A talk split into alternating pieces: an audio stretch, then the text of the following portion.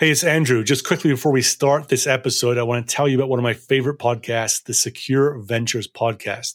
The host, Kyle McNulty, interviews cybersecurity founders about what they are building. I enjoy it because Kyle focuses on their technology, what it solves, why they build it, where it fits in the market. Also, listeners can understand the why of these startups. In some ways, it's a great complement to my own podcast where I focus on the go to market side, not the technology side.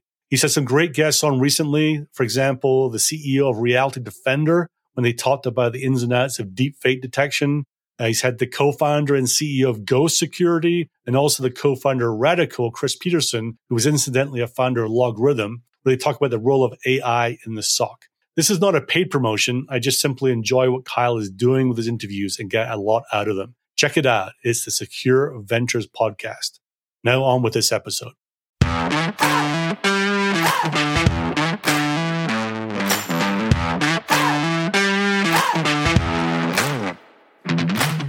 to the Sales Bluebird podcast. If you are a seller or sales leader at a B2B startup, especially if it's in the cybersecurity space, you're in the right place today. I am your host, Andrew Monahan, and welcome to episode 102. And our guest today is Bob Cruz, who is the CEO and co founder at Revelstoke Security. Bob, welcome to the podcast. Before we get into it, I do have an ask for the listeners. What I want to get from people is your ideas and questions that you want to have answered on future podcasts. You know, I know that everyone is sitting there, whether you're a seller or a leader, and there's things you're wrestling with, there's things that you're thinking about for the year. I'd love to get your suggestions, what they are. We can cover them either on one of the solo episodes or I can even discuss them with, with one of the interviewees that we have in the future. Maybe if Bob comes back on at some point, we'll have a, a rich list of questions to go through and, and get different perspectives on. So send them through to me directly, Andrew at unstoppable.do. Don't forget the do at the end and not com. So it's Andrew at unstoppable.do. So with that, Bob, let's look quickly at your LinkedIn resume. So as I go through this, the first thing that jumps out at me is security, right? F5, Blue Coat, then Symantec, FireEye, Optiv, Demisto, Obsidian. You know, this whole thing going right the way back to the, you know, was it 2002 is all security, cybersecurity. Back in the days when we used to call it information security, right? Not cybersecurity. So, so what is it about cyber that just keeps you coming back and back again and again? Well, my first uh, first taste of cybersecurity was at F5 Networks, which is you know best known. However, they started to introduce uh, uh, security products, and we were like, "What is this?" Like an IP, you know, firewall. I forgot VPN firewall, um, SSL VPN firewall, uh, application firewall, and some other stuff. And so started having to sell these things and having these conversations, and I just got hooked immediately. And what drew me in was the human factor so with networking equipment, it's speeds and feeds and how many ports and all that good stuff.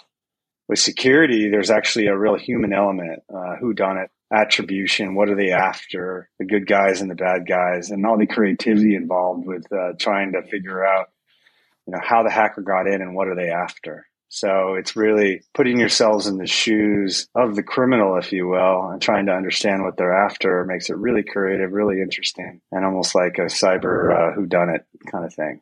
Yeah, have you seen that change over 20 years? Yeah, well, yeah, it's definitely increased. I mean, the, the efficacy of hacks, the creativity of hacks. I'm sure a lot of folks have heard about the casino that got hacked through the aquarium stuff like that is just amazing to me, and I think it's fascinating. I tell those stories all the time, even when I don't have to. Yeah, it seems like uh, it's always evolving, right? What we were thinking about 20 years ago, it's still the same themes, but you know the exact things are always changing, which is uh, for me one of the interesting things about cyber. Right, it's always changing. It's just not, as you say, in speeds and feeds world, it's just getting faster. It seems like you know this world is just constantly new things coming around. Yeah, yeah, for sure. There's always uh, some new way or new exploit or new zero day. You never know what's going to come up. So it's uh, it's uh, every day is different. That's the best part. And I think that's why startups in cyber are so important, right? The the innovation has to come from somewhere, and it's rarely the big companies that do the successful and, and rapid innovation. It's always almost always the smaller ones. You you spent some time early stage and sales leader at two companies where there was tech founders who were leading that innovation. I'm wondering when you were at those companies, what it felt like when you were working with, you know, a CEO or a CTO who perhaps didn't have the sales background and understanding and what you learned from that. Yeah, I, I you know, you tend to uh, operate in a vacuum uh, when you're not as close to the to the end user, to the practitioner and the customer. And really, what I think is important is to understand what makes them look like a hero. And in order to do that, you have to have, you know, a personal relationship. It has to be a personal thing. You have to understand what gets them up in the morning and uh, how they're going to get promoted, how they're paid, and what they're looking for in terms of their career trajectory. Because I'm in sales, but the people I'm selling to are not. They're not driven by quota or by commission. They're driven by solving a real business problem with a really good piece of technology. And whether, you know, they stay or, are at that company or move on to another one, they want to make sure their heritage they leave behind every every day, every step of the way is success in protecting the company they're working for. And so when you understand how they how they gauge success, how they track their success, and how they track track their progression in a career, then that's how you can quote unquote sell to them, and it becomes a very personal thing. And I think that if you're too technical, don't have the personal skills, or you're not an extrovert so, per se, or somebody that can ask those questions to to understand what keeps people up at night, then I think you're going to have some difficulty. So I, I, have worked for some folks that are very technical, and uh, that's why they hire me. I'm I'm the uh, you know I come in and uh, I, am able to talk to anybody about anything and make it personal and understand you know what success means to these folks. So that's interesting. So let me kind of draw a line in the middle there and see if I heard that right, which is if you are the super technical founder, you might be having much more technical meetings with the design partners, the the ones that you're validating the idea with. And it's all about the technical things, things like that. Whereas if you're a bit more business oriented, you're thinking about maybe you know, connecting with them and thinking about the problems that they're facing and how to solve those problems, and therefore get a much better connection to what they truly need. Is that what I kind of got from that?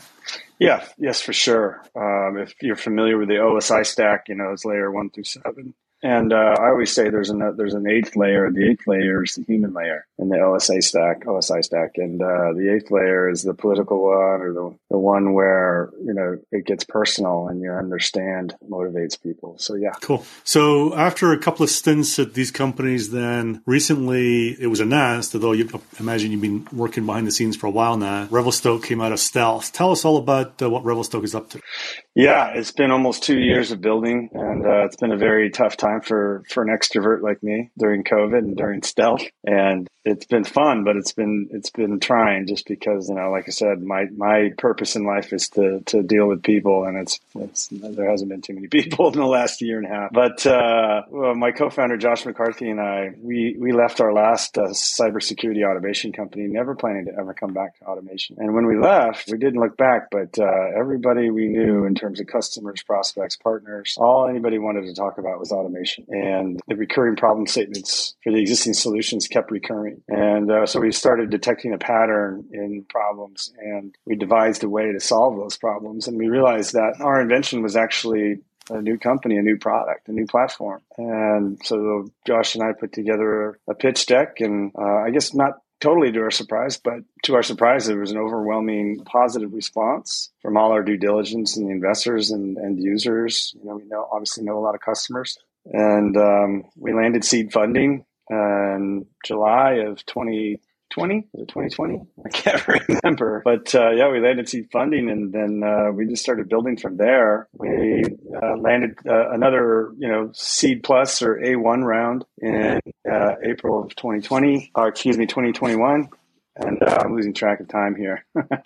but um, yeah, we just started building. We're up, up, to 30, 31 people today and closing our first customers, and we have lots more to go. We have a very, very robust pipeline. I should add exactly what we do, though. yeah. So, so uh, what we do is we're creating the, I hate saying next generation, but it's basically the next generation, the next version, the next iteration of, of SOARS, uh, which is security orchestration, automation, and response. And so the next generation is basically something that solves these recurring problems. And that's what Revelstoke Security does today. We have a generationally unique security uh, platform for automation and orchestration in the SOC and for security programs. So, if I'm, uh, let's say, I'm the SOC leader, then what problems do you solve for me?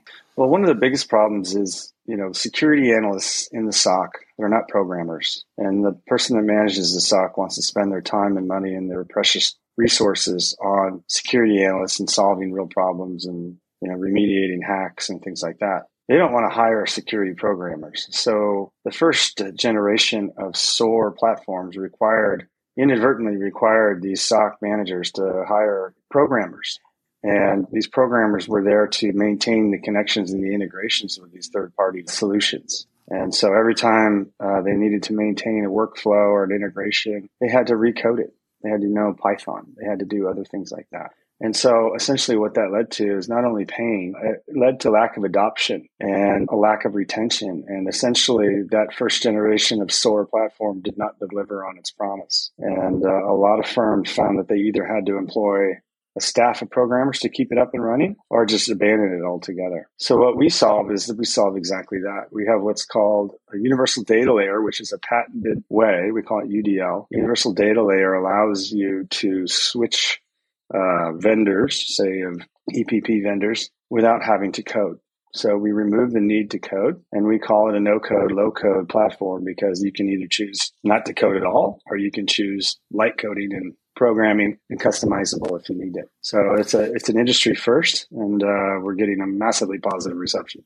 Yeah, I bet. So yeah, you're taking away the complexity and the hassle. You know, I imagine most people see the sense in it, right? Mm-hmm. In version one, but uh, it was seemed like it was so damn hard to do that they either gave up or did it in, in, in piecemeal. Is that fair? Exactly. Yeah, it was. There's a number of reasons, but that was the number one reason was that you know security analysts aren't programmers, and this is too hard to use, too hard to adopt. You know, the average lifetime, not a lifetime, but you know, career span for somebody in the SOC isn't that long. They last 18 to 24 months before they get a different job or get you know hired away. So what that means is that you have to hire somebody else to replace them, and they have to relearn the system. So it needs to be something uh, easy to learn, easy to ramp, and very productive and very powerful. And when it's when it's you know kludgy and too hard to use and you need programming skills to keep it up and running it just doesn't scale and so we've solved that core problem among others too by the way so but that's the first one so you're the point now. Uh, well, let me kind of wind back a little bit. You're, you're kind of unique in that it is not often you get a sales leader who goes on to then become the founder CEO of of a company, right? The, the classic is the founders are usually more technical, product management or or technical, and then the sales leader comes in afterwards. And then when a sales leader is the CEO, they tend to come in Series B, C, something like that, right? So how was that transition from you from leading a sales team to suddenly being at this super early stage, no sales calls probably to do, right, for a long time, and then trying to figure out how to be a CEO? Yeah, that's it's uh, fraught. It's fraught with peril, so it's not for the uh, faint of heart. Um, so first off, you know, sales mentality is you know you know, red meat hunter killer kind of thing, right? And uh, you know, working with people, and obviously, I kind of had not kind of, I absolutely had to lay that aside and uh, that mentality. So, number one, I took a big pay cut, which is always painful for anybody in sales or sales leader. And then number two, as I mentioned earlier, you know, it's been I'm an extrovert, and it's tough talking, not talk, being able to talk to people, uh, promote what I'm doing or promote myself. So I just had to stop doing that because we were in stealth. And um, and then I would say number three, which is probably the, the biggest impact for me, was that the realization that you had to be good at more than one thing. I'm good at sales. I'm good with people. I'm good with go to market strategy on a global basis. There's no question. I have a playbook. I know what to do. However, CEO, you have to be good at everything. You have to understand things, the F word, which is finance. and uh, all the metrics associated to SaaS and things like that. Uh, how to communicate with board and, and, effectively run a board meeting, how to find your mentor, pick your mentors, and and work with them on a regular basis. You know how to communicate with your own engineering staff, which you probably didn't really have to do as a go-to-market leader prior, not to the level that I am now, and understand exactly what they're doing and why, and make sure they're not just uh, snowing you with something that uh, not uh, completely accurate or true. So you know that would be the biggest thing is having to be good at more than one thing as a ceo is has been interesting. Uh, and um, just get more organized and more disciplined I, I, would imagine there's a element as well of you know you're in a great state in terms of knowledge and confidence and competence running a sales team and suddenly you you've got to admit you don't know all this stuff and you yeah. can't pretend you know it right? Right. Yeah no absolutely. You can't be afraid to ask for help or, or say you don't know. One thing i learned working with the board is you know, these are your investors. You have to pick the right investors it goes without saying. And you need operational investors in my view that actually may have uh, started their own company or been very close to starting companies and things like that because you're going to lean on these folks as your primary mentors. They need to add value. It's more than just money. It's their knowledge, their contacts, their experience, their scar tissue, you know, the things that they've learned along the way while making mistakes and having success as well. The number one thing you learn working with the board as CEO founder is don't be afraid to deliver bad news. Don't try to hide it. I, you know, in sales, we tend to have what's called happy ears, which means that uh, you know every every everything's an opportunity to close, even a no. So we tend to be uh, eternal optimists. And I'm not saying you shouldn't be, but I'm just saying as founder CEO, you need to deal with a lot more reality than you would if you were just running sales, and that includes bad news. Yeah, interesting.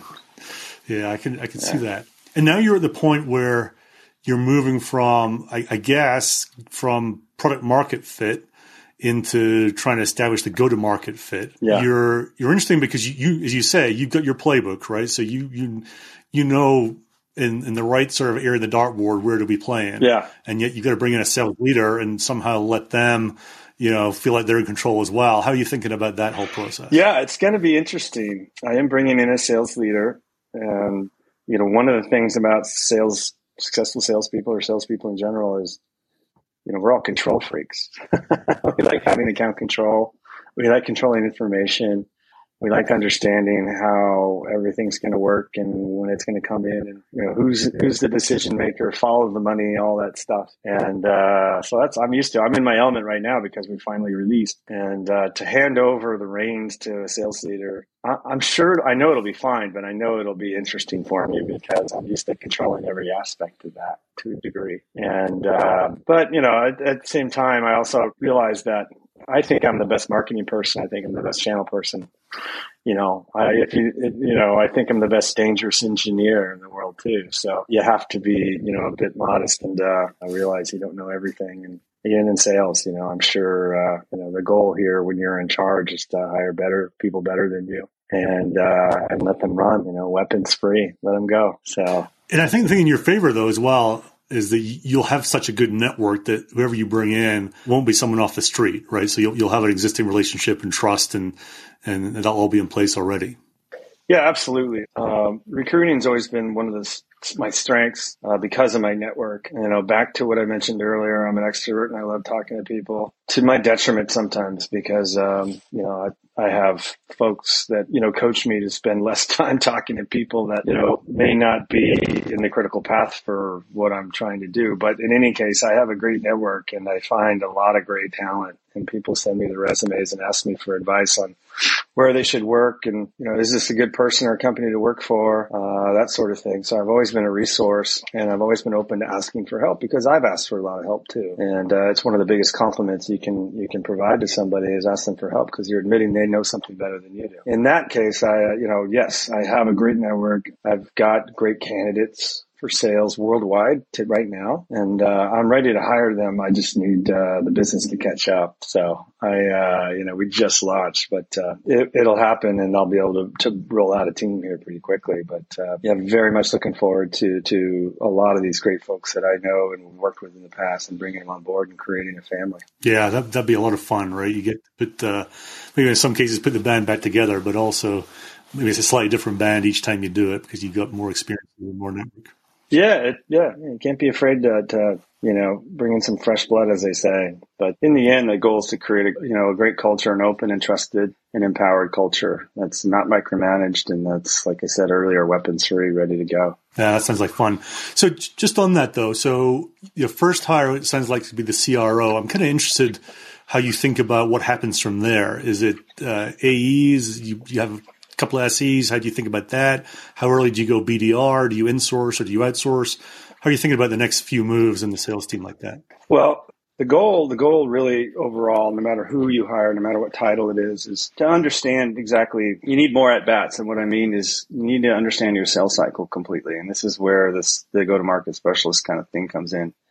So if you understand how people decide whether or not to buy your product, is that proof of value, a proof of concept? Do they need to do that before they buy? And if so, what does that proof of value look like? What kind of people, what kind of processes, and uh, what kind of length of time and, and dependencies are required to get that proof of value done? So once you understand how they buy and who buys it, the persona, then you can build a sales team and a sales motion around that. And lucky for me, the platform we're selling is very similar, not technically, but very similar in terms of market and go to market to prior products that I've sold. So I understand the persona persona of the buyer and I understand their needs and problem statement. So I can build the sales team around that. So yes, I am going to be hiring a CRO first, but the understanding is, is that this CRO won't have much of a team to start with. So this CRO needs to be a bag carrying CRO, somebody who can actually close deals and sell and pound nails, as I say. So I don't need a professional manager CRO. I need a player coach CRO and then uh, somebody who can obviously you know, as as as the company grows, they can scale the team and add capacity in uh, key areas with key people. So, but that's the first thing is that they've got to be a bag carrying CRO that I sell every day. I make cold calls and send emails out, hunt down deals, and so I expect the same thing out of this person as well. And how do you think about SDR, BDR? Right, it's needed, important, mm-hmm. in-source, outsource. How do you think about that? Critical. It's critical. You know, I've created BDR teams. In fact, that's how I started my career is you know quote unquote dialing for dollars for Oracle Corporation and uh, at F5 as well. And then I built inside sales teams at Blue Coat Systems. I managed that team, built and managed that team, and then uh, as part of my sales leadership roles, I've always managed those teams as well. But so it's very very critical. I call the BDR, the SDR team, the tip of the spear, and the key differentiators. Is this a product you can sell over the phone or not? And if it is, then you need, you know, an SDR, ISR type team where they're not only qual- qualifying deals, but you've also segmented the, the, market in such a way that they can close deals over the phone. I don't think our product will be sold over the phone, at least not for starters. So what we need is a BDR role. And what that role does is takes leads, generates leads, generates prospects, and uh, turns them into next steps in the meetings, such as, you know, Zoom meetings, live demos, that sort of thing generate the interest necessarily to initiate a proof of value. And that's the tip of the spear. That's the first steps of our sales process that the BDR will be focused on. And so I can't wait to build out that team because again, they're critical. I understand it and I know how we're going to use it and it's going to be a lot of fun. And where in the country do you think they should be placed? Well, they should be in, they should be in Hawaii so I can visit them often. uh, um, or Costa Rica. I mean, I'm not picky, but um, you know, I, I, I, think in this day and age, you know, COVID, and the reality is is that a distributed team, I think, can be very effective. You know, ideally, you know, everything that I've ever done in the past has always been we've all got to be in the same building and in the same pit, sales pit. And I don't know that that applies anymore. And I think that uh, COVID's proven to us that the uh, distributed team can work and work very, very well and uh, folks can have a high quality of life and work from wherever they sit. And um, you know yeah. with the tools available. Now that said i think it's a great idea to get together once a quarter in person if possible. As long as there's not a pandemic you know to contend with. But um, i do think you know meeting and talking to people in person is critical but it doesn't have to be every day so it's an exciting time at Revelstoke, right? You're in that, that birthing stage as you're as everyone's coming out, and yeah, it's, it's, always excitement when that happens. Attracting great people into the team, yeah, attracting great customers as well, right? Yep, it's so important to get the right ones working with you, right? Yep, yep, yep, yep. We're uh, make it really dramatic. We're emerging out of the chrysalis, and we're gonna fly away. yeah, yeah. But uh, yeah, no, it's it's it's great. Let me change text on you a little bit. So there is no better way to find out about the real, true Bob Cruz than by using one of these bullshit LinkedIn polls that uh, get circulated all the time. so I've got two for you, actually three for you today. So first one is from Amber Student, and the poll was: Which superpower would you like to have? Is it A. Mind reading, B. Invisibility, C. Flying, or D. I already have a superpower? Well, I would absolutely love to fly. I think that would be really cool. I think we all have dreams of flying, and you know, I think that would be pretty cool. Not only because it would cut down commute times, but you get a pretty good view, and uh, you know, that'd be pretty interesting. I'm, I'm with you on that. I would have chose flying for sure. Yeah, yeah, flying for sure. The invisible one's kind of creepy. You see the invisible man, it's just, it's not good. It's not good. There's a whole angle to that, yeah. Yeah. So the, the results from it were mind reading was top at 54%. And, Oh, and God, only no. 9% agreed with you and I to say that flying was what they really wanted. What's wrong with people? I don't understand that. Fascinating that the 18% said they already had a superpower. So either they got a good sense of humor or uh, they've got an overinflated sense of their Yeah. own importance. Second one. I, I will say I do I do have a, I do have a superpower. My superpower is that I know when I'm I know when I'm full of shit. yeah, you got a good, healthy dose of reality, right, about what you what you do. yeah. Number two from I think this, this must be a company name, something 24 AI India. So, are you A, an early bird, B, a night owl, or C, late to bed, early to rise? Oh boy, I would say you know it just varies. I you know I credit my wife with getting us up and going in the morning. She's a fireball and keeps me on my toes in terms of you know we go on walks every day. So I would have to say between the two, early birds probably more of what we are thanks to thanks to my wife. But yeah, I would say you know there's one category that's not named there, and I would say I'm a, a napper. I like taking naps. the power of a nap is incredible, especially as you get a little bit older, as I am. Oh, absolutely. If I was president, I would make naps law. no, no question. Should live in Spain. Have the You're right. have the siesta every afternoon. yeah, hey, I believe in it. Yeah, no, it's, you, you're right. It's such a powerful tool. I, I used to, to be able to do the 10 minute nap, and at the end, when I woke up, I was alive again. Whereas Yeah. before, I was, you know, struggling, you know, crawling on the floor almost. It's amazing that that 10, 15 minutes, the power it has over me. Yeah, during stealth, I took a lot of naps, and now I can't take naps. It's really frustrating. So, Last one, and uh, this is this. I don't know if any of these actually apply to you, but from Nick Zanis, Zanis, which is most important to you and your organization right now? A, increasing average deal size. B, shortening sales cycles. C, reducing ramp times. Or D, other. I think it's B, compressing the sales cycle. Yeah. So back to the what I, we were talking about earlier, as it relates to the BDR, you know, creating the proof of value, proof of concept, the evaluation of the product. You know, with this particular platform that you know the industry that we're in, uh, scope creep is a constant concern, and so we have to be very uh, uh, diligent and uh, un- understand exactly what the requirement success requirements are for every customer engagement, and we can't let the goalposts move. And so I would say that's why you know compressing the sales cycle is top of mind for me right now because we have a lot of opportunities. It's just about completing them and executing and bringing them in. Yeah. Good. So, last question for you. Is there a sales question or a sales saying that you just cannot stand and you wish to dis- discard it into the far reach of the universe, never to be used again? What would that be? Some key terms that are really annoying, like pivot. That's be- that's been a big one, right? New paradigm pivot. Uh, even though I used it, you know, next generation's kind of annoying as well. And what does that mean? That's pretty funny. You know, the traditional sales thing, you can tell when somebody's pretty old school. And I've, I've been subject, I almost didn't get hired because of a pair of my shoes. The hiring manager didn't like my shoes, even though they, I thought they were nice. But, you know, the uh, sell me this pen, like, where's my pen? Sell me this pen. You know, that's pretty annoying, right? Or what's the, what's the last book you read? You know, that's another annoying one, right? Or, you know, if you could bring somebody back from history, who would that be? It's really old school stuff. Right. You know, that's just really annoying. But um, You're thinking I just want to be selling, and you're asking me about philosophical stuff, right? yeah, they're just, just you know, it's just what it's, yeah.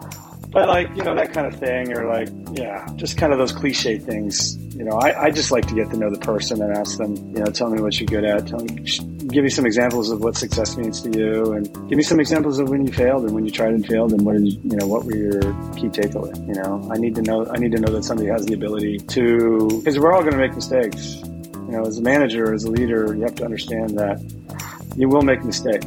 And you have to be okay with that. It's not about making them; it's about recovering from them and learning from them. And so, in every interview, I try to try to understand if that person has the, the ability to self-reflect, the, the malleability to recover from you know a mistake. Yeah, I, I love that perspective. Finally, Bob, any, if someone wants to get hold of you, if they're just interested in continuing the conversation or contacting you about openings and future things like that, how do they get hold of you at Revelstoke? Yeah, just shoot me an email. It's real easy. It's bob bob at revelstoke.io. You get the do, I got the io. So it's uh, bob at revelstoke.io. And uh, that's that's my email. All right. Bob. really enjoyed the conversation. Thanks a lot for joining the podcast today. Thank you, Andrew. Yeah, appreciate it. It's been a, it's been a pleasure. Thank you.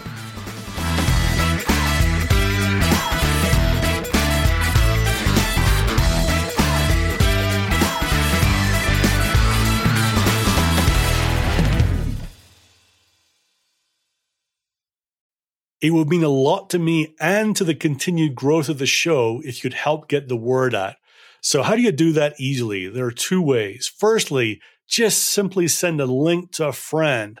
Send a link to the show, to this episode. Um, you can email it, text it, Slack it, whatever works for you and is easy for you. The second way is to leave a super quick rating. And sometimes that can seem complicated. So I've made it as easy for you as I can you simply have to go to ratethispodcast.com slash cyber.